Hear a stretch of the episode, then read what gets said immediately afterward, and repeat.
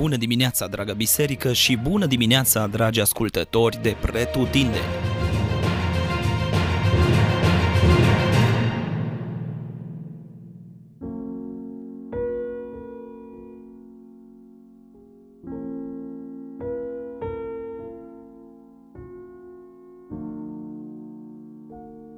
Exodul, capitolul 22 Legile lui Dumnezeu pentru poporul Israel nu sunt doar așa la întâmplare.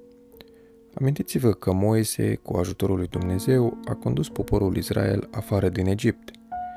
Cercetătorii spun că numărul poporului ar fi fost aproximativ 2 milioane de oameni, bărbați, femei și copii. Însă ce lipsea poporului era un sistem de ordine și legi. Până la momentul ieșirii lor din Egipt, nu au știut altceva decât sclavia. Așadar, inevitabil anumite norme din cultura păgână a Egiptului s-a strecurat și în poporul Israel.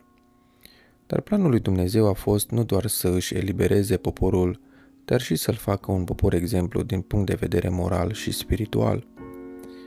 Legile sunt necesare în fiecare stat și națiune pentru ca oamenii să trăiască în pace unii cu alții și în același timp să existe anumite limite – Legile pe care le observăm în capitolul 22 au ca scop atât purificarea morală cât și spirituală.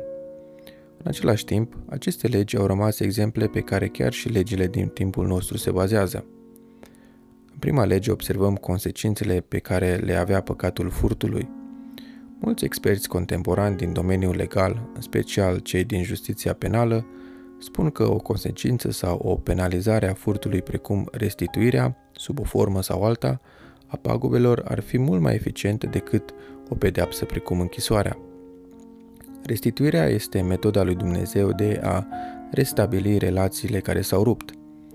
Pe de o parte, pentru cei care au comis infracțiunea, restituirea îi ajută să simtă durere, să scoată la iveală obiceiurile imorale și să se confrunte cu necesitatea reconcilierii. Iar pe cealaltă parte, restituirea ajută victima să ofere iertare, să experimenteze vindecare și să înceapă reconcilierea relației deteriorate. A doua lege are ca scop atât puritatea trupului cât și puritatea spirituală. Spre deosebire de cultura egipteană, unde în multe din ritualurile religioase se practicau anumite acte imorale sexuale, aceste acțiuni idolatre au fost o urăciune pentru Dumnezeu care le-a interzis evreilor astfel de practici. A treia lege are ca scop eliminarea discriminării, a persecuției și a profitului de pe urma celor slabi și lipsiți de lucruri materiale. Iar a patra lege are ca scop cinstirea lui Dumnezeu pentru un vocabular lipsit de un limbaj moral, dar și în același timp oferirea primei roade și chiar a primului născut care era pus deoparte pentru Dumnezeu. În final, toate legile date de Dumnezeu au ca scop sfințirea și indică înspre realitatea că omul este imperfect din punct de vedere moral și spiritual. Toți suntem vinovați sub o formă sau alta de păcat și acest lucru este parte din natura deteriorată a omului. La început, primii oameni s-au făcut vinovați nu doar de neascultare, ci și de furt. Adam și Eva au devenit hoți de glorie, gloria care îi era rezervată doar lui Dumnezeu. Ispitiți fiind de cel rău, Adam și Eva au vrut să fie ca și Dumnezeu, dobândind astfel cunoștința despre bine și rău și totodată săvârșirea păcatului. Însă pentru infracțiunea comisă, omul nu are nimic de a restitui lui Dumnezeu. Restituirea înseamnă restabilirea lucrurilor ca odinioară. Din perspectiva noastră, suntem incapabili de a oferi o restituire care să acopere ofensa împotriva lui Dumnezeu.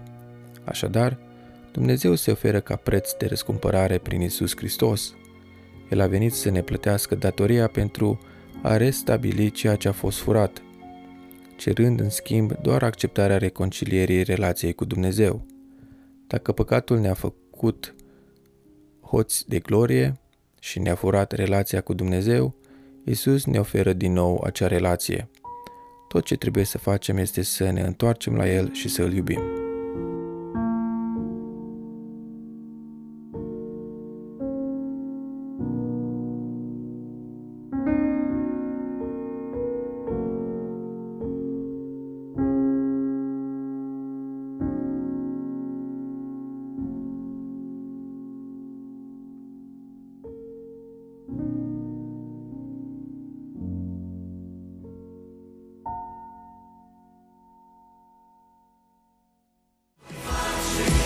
Ați ascultat Gândul de dimineață, devoțional audio oferit zilnic de Biserica Betania Dublin.